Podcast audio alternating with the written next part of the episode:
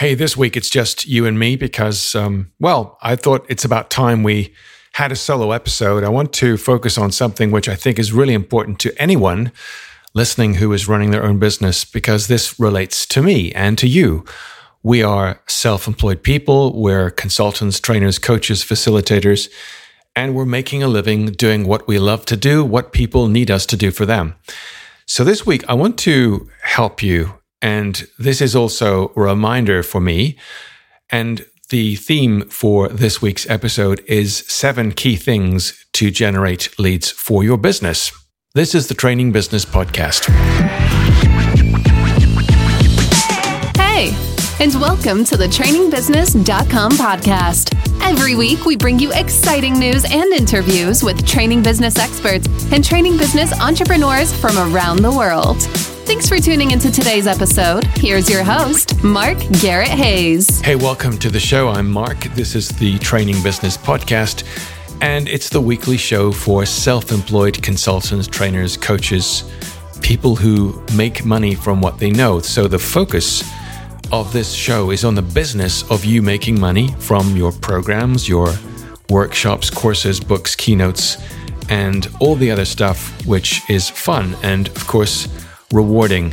And I often think of the payoff as not just being monetary, but also it adds value to what I do and how I feel about myself. And um, there are times when I almost would do what I do for free, but I'm not going to do that. Otherwise, this would not be the business podcast or the business side of training. So, wherever you are on the journey of selling your expertise, this is, I like to think, the show for you. And as I've said to you many times before, I've been a self employed trainer, coach, published author, business owner, employed, self employed, unemployed.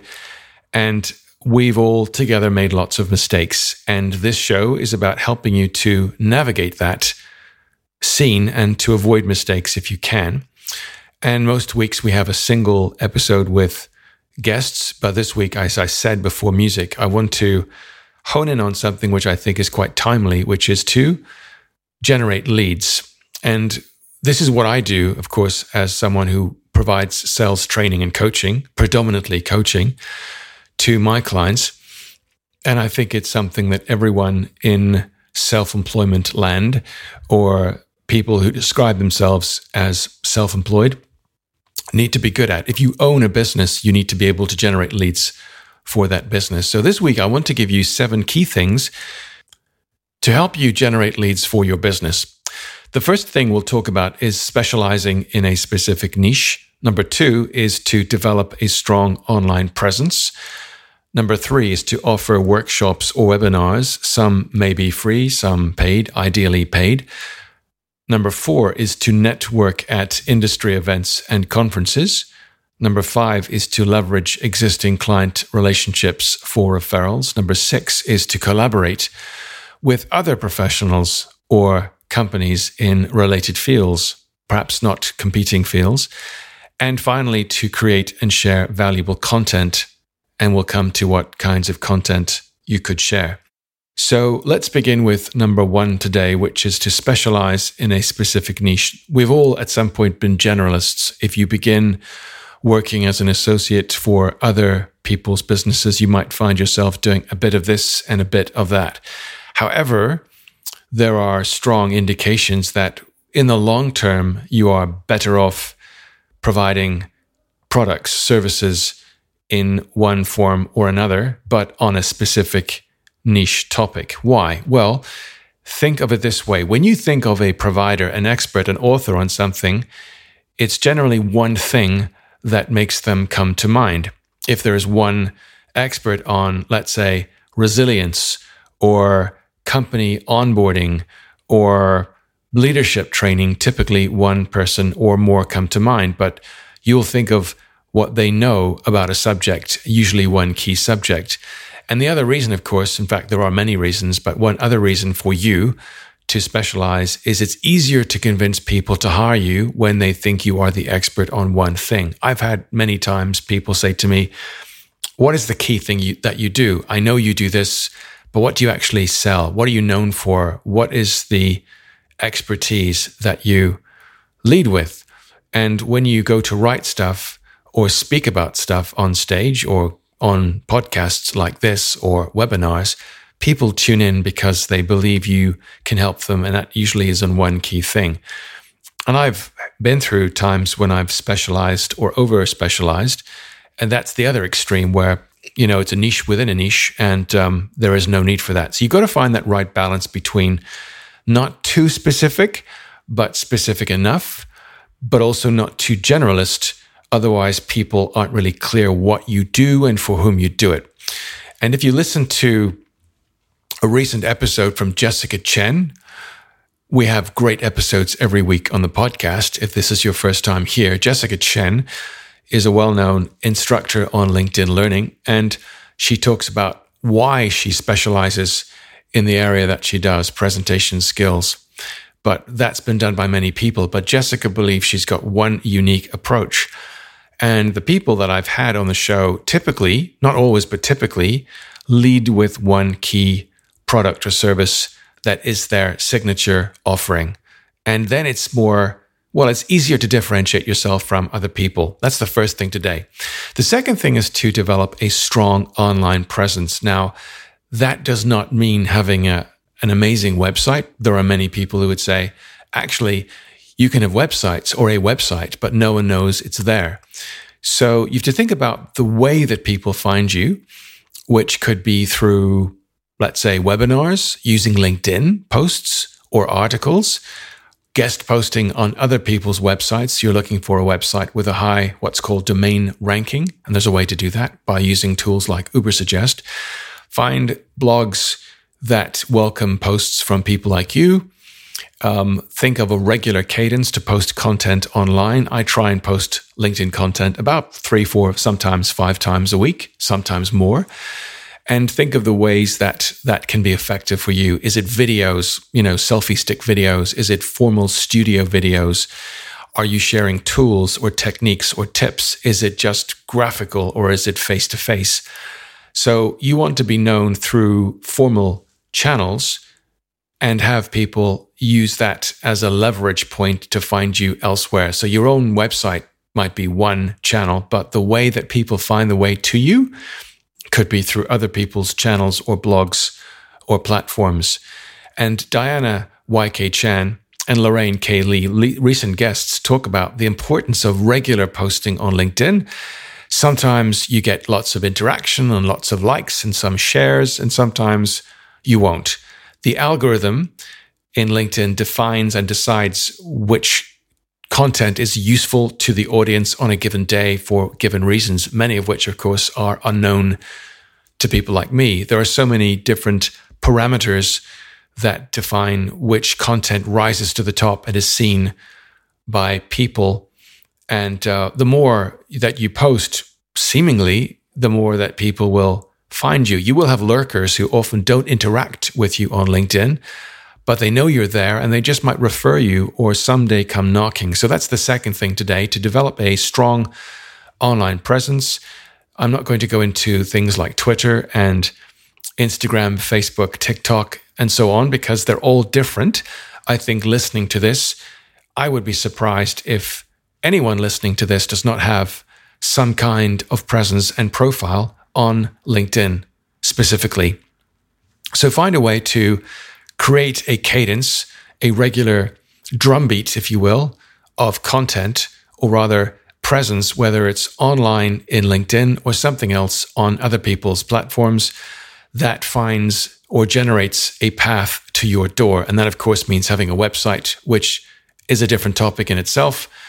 We had a previous episode on how to build a website that generates interesting um, interaction and one thing which will be the subject of a future episode of the podcast is how to use things like quizzes and um, tools which get people to answer questions because many people like quizzes. And then that generates a lead. You get their email address. And um, I will have an episode on a very specific platform, which I'm really, really getting excited about the more I use it. And um, I'll have an interview with someone from that platform in the coming weeks. Number three today is to offer free workshops or webinars. Now, that's a bit controversial. I've argued in the past against giving things away for free. You have to think about what that sends as a message to your audience. However, if you can't get in the door, sometimes it's best just to knock on the door with something that they cannot say no to. And many organizations want speakers at their conferences, their company retreats, their company events, or there might be some association that's looking for a speaker to fill in a blank. And when you work with um, people, you know, they need to know you and have heard of you and perhaps have witnessed you before they can recommend you. So the more you're actually out there giving people a taster of what you do through a free webinar or some sample webinar, maybe not the whole thing for free, but some sample, the more people get that feeling of what you stand for and how you sound and your competency and authority on subjects. So think of ways that you can give people that taster. You could have a wonderful website, wonderful products, but unless people have that, you know, oh, I know what she sounds like, that was great, or that taster somewhere where they think, I wonder if we could bring her into our company. And um, I've had a few people on the show who've said that, that they just by performing something somewhere leads to a deeper conversation with a prospect who then wants to hire you for something bigger. So if you overdo this, of course, you um, are eating into your own paid time. So the one extreme is where you do nothing but free events and you earn nothing from that. You might generate leads. The other extreme is where you do no events and no one knows about you. So you have to find a happy medium between not giving away too much, but just enough to make people go, I want Dave, I want Hamid, I want Sheila, I want Lucy, I want Frederic she's great. What she said really resonates with me. And I think she's the kind of person I want to introduce to my colleagues in our company. Okay. So think about the ways that you can get your tasters out there through online or face to face on site events, workshops, webinars, etc.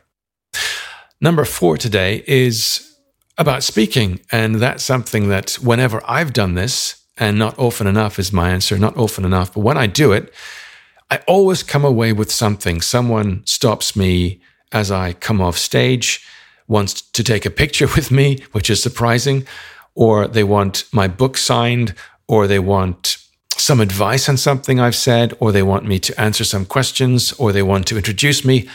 And, and, and it's just amazing how people want that real experience of you live in person. Now, I know we're all post COVID, and there are times when you will feel, I don't want to travel, it's not worth my while, or I don't see it converting.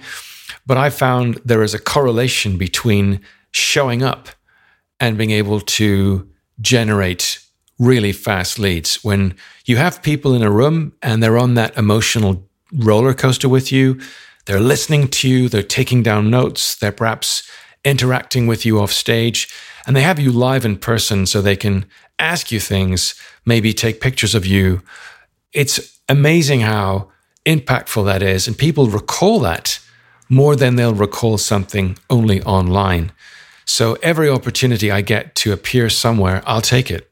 Sometimes they're paid, sometimes they're not. And just like networking or offering free workshops, it comes at a price there is an opportunity cost because when you're doing this, you're not doing other things. But you've got to ask yourself, what is the thing that leads to bigger things? And I think networking, getting out to events, showing your face, showing up, perhaps getting up on stage and speaking, whether it's on a stage or on your feet at some event, the more people see you in 3D, the more that leads to a real lasting understanding of what you do, for whom you do it, and why someone should hire you to do more of it, perhaps with them. And recently I had Grant Baldwin, Grant Baldwin on the show, and he runs a speakers agency. And there are hundreds out there, of course. And um, you can listen to that episode with Grant about the kinds of things to do to make yourself attractive to speaker bureaus or speaking agencies that will put you forward to either an event for a client of theirs or their own event. They're all the time planners, event planners who want someone credible to give their audience a 45 minute or an hour or half a day talk or seminar or workshop. And that does a bunch of things. It's going to make you confident about your offering, it's going to give you some immediate feedback, and also it's going to help you to establish your authority in the minds of people who could become buying customers. Sometimes you'll charge, you'll get three, four, five, ten grand, ten thousand, but that's typically only for advanced speakers, experienced ones. And the more you do it, the more people come to you proactively. When you begin looking for, you know, speaker gigs, you might have to knock on a few doors and do more chasing. And there are some people, Bev K, Bev K, a recent guest, talked about how she spent literally years up on stage traveling around the country in the US at every single event she could show up to, knowing that in the long term this would pay off. And it has for her. Now, it's a lonely, sometimes lonely, long track. Um, and not everything will lead to paid work, but most of the time it will lead to something, some kind of introduction. And I think it's worth it. So I know confidently for my area, which is sales training and sales coaching specifically, the more I'm on stage, uh, meeting people face to face, the more I'm speaking, the more that pays off for me. Number five is to leverage existing client relationships for referrals. What does that mean? It means using whom you know to get more introductions to people you don't yet know. And the people who are most likely to refer you are probably the people who've worked with you, right? Think about that. Who are the people who have worked with you, really feel good about the work you've done for them, and would probably have no problem introducing you, referring you to other people just like them. And I emphasize just like them because if you think of it, if someone is in a role, let's say they are an event planner or a VP of um, vice vice president or VP of some area in a company, um, they're more likely to know people in their role, their peers, and therefore be able to get you in front of people like them. Okay, in other companies. So it sometimes takes an act, act of courage. You need to pony up the courage, spark your courage, and say, who are the people who are my number one fans? Um, happy clients who would more than likely be willing to refer me. Now, in a previous episode, I talked about the differences between referrals, references, and recommendations. Um, referrals or references are the lowest, which is just literally something said about you, which is nice. Referrals is where someone gets more involved in pointing you towards someone and perhaps introducing you. And recommendations are the highest. This is where you want someone to say, I'm going to actually lift that phone, make sure you get in touch, and really get involved in helping you to get that work, that result from that company or individual. So recommendations are the highest. You want someone to actively even proactively recommend you. So who, who's going to do that? Well, the people who have had worked with you or worked with you and feel strongly about helping you and the deeper emotional connection you have with happy past clients or current happy clients, that's the time to strike. Don't be shy. You need that person. And if that person's felt that you've earned that trust, they're going to want to reciprocate and help you in return. And it's amazing the number of things that people have done for me when they're happy with me. They've I, literally they've made videos for me, they've written things for me, they've provided references for my book, um, nice things about my podcast. You know, it's just amazing what people do to pay you back. So think of how you can go about generating that network of referrals, recommendations, people who positively, actively, even proactively want to get you in the door of other companies. They want to help you and pay you back with kindness for what you've done for them. Use those relationships, build case studies, go onto their profile and say, could I have an introduction to someone there? Uh, or how could I get in front of that person, get their advice, get their help, and get going? Number six today is to collaborate with other professionals or companies in related fields. This is sometimes a tricky one because some people don't feel good about asking people they think are their competition. And I want to challenge you to change your minds about this because there are times when there are people who may not be direct competitors, or they are, but they're just not able to cover all the work that they're being given. It does happen. Some people literally are under siege from their website or from referrals, and they simply want to not lose the client, but pass the client temporarily, even to someone that can cover the work and uh, without losing the business from them. And sometimes there are people who literally don't want the work because it's not their specialism, which again comes back to my first point today, which is the importance of having a specialism. And if you have a specialism, you stand out more and more people are willing to refer you to other people they know, particularly if you do something that they don't do. And sometimes what you do actually is exactly the same, but there's a reason to align uh, yourself with them. For example, Olivia Schofield, a recent guest, talked about, well, in fact, from two years ago in December 21, time flies, talked about her collaboration with three other trainers. And every year they run what's called spectacular speaking in Berlin. Each of them is a an expert on something like rhetoric or presentation skills and they're all the same in some respects as topics, but the way that each of those four people work together makes a distinct difference and impression for the audience. So even though Olivia and her colleagues are arguably all competing for the same business, they will have different appeals to different businesses for different reasons.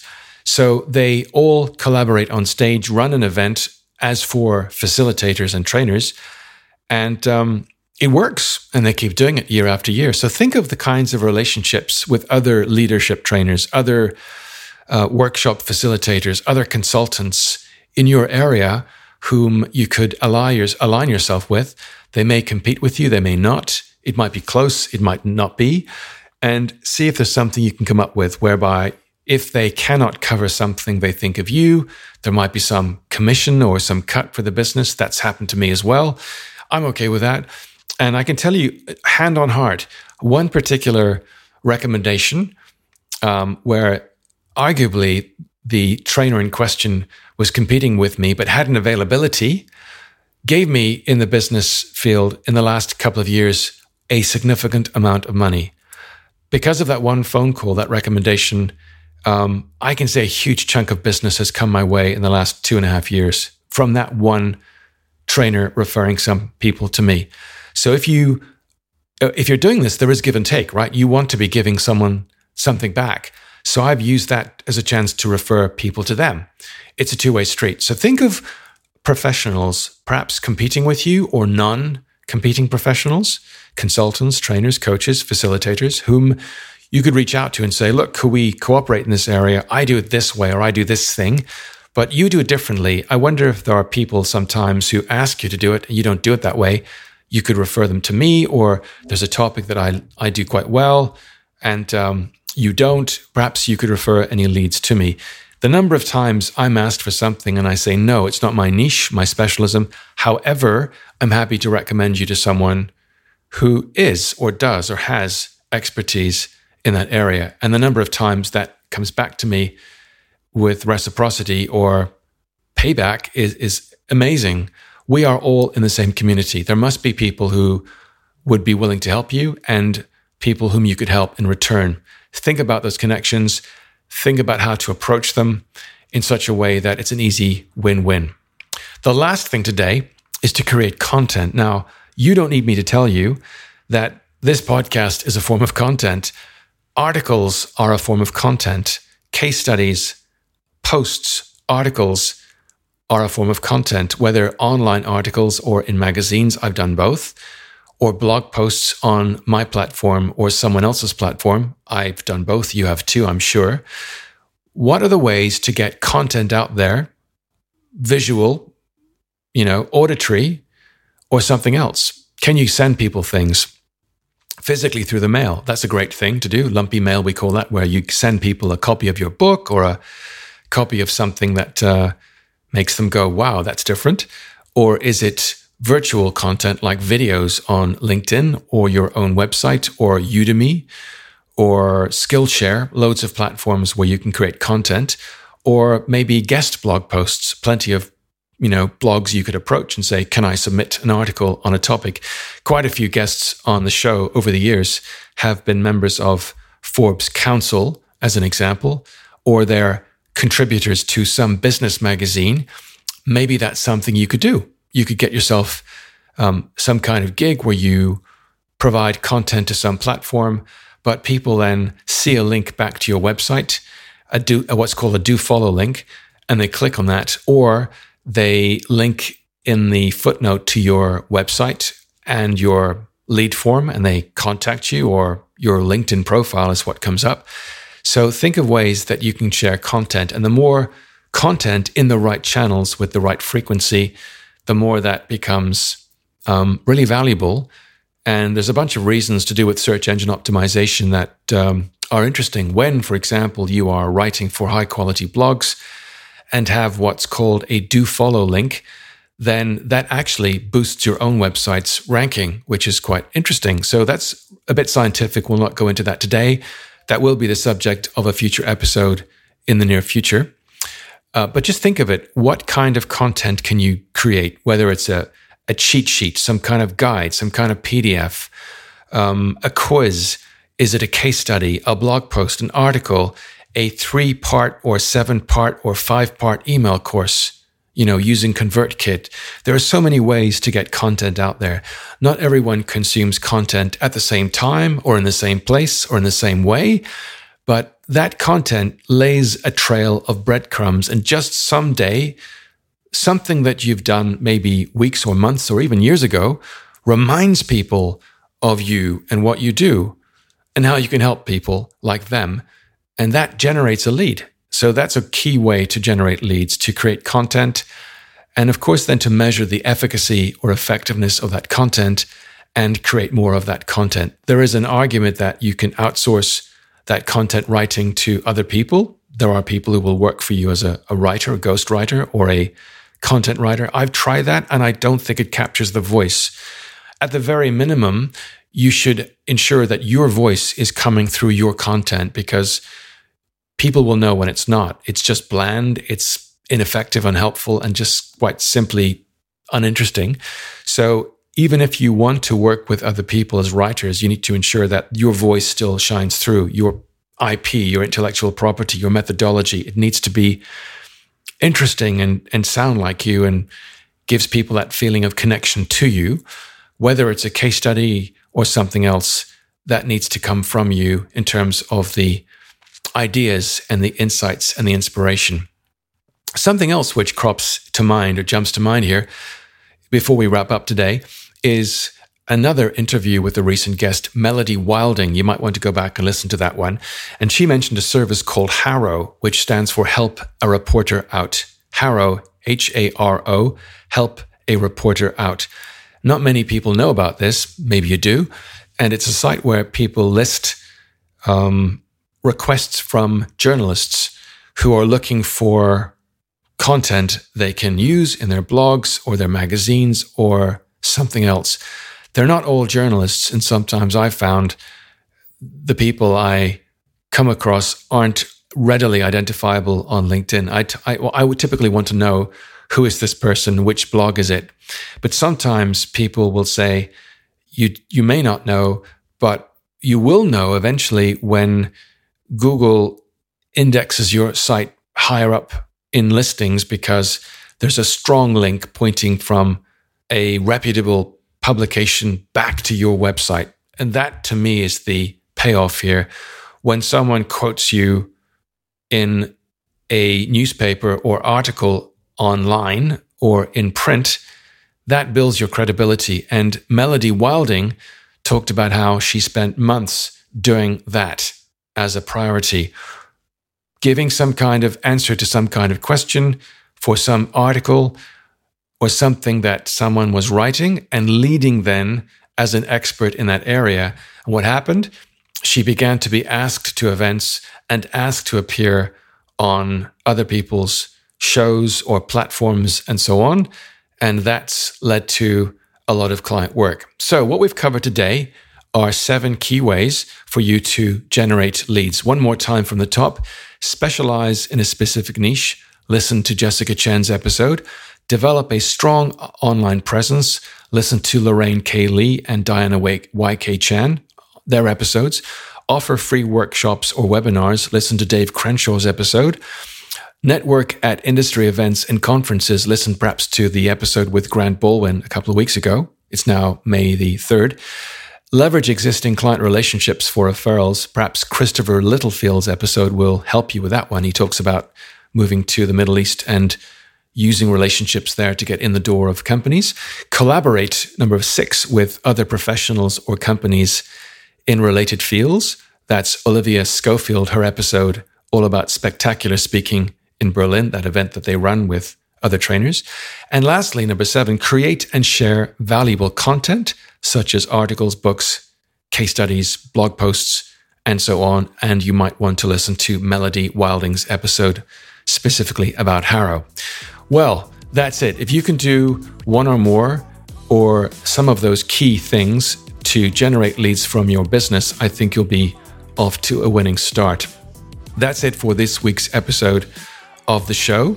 I'm sure you've got questions. By all means, share them. And if you can think of questions you want to ask me, you can reach out via, via mark at trainingbusiness.com. My thanks to you for listening. Please recommend the show to other people just like us. And please click on follow or subscribe to be notified of great episodes. There is, of course, a fresh episode next Thursday. Until then, keep going, keep selling, keep believing in yourself. Bye for now.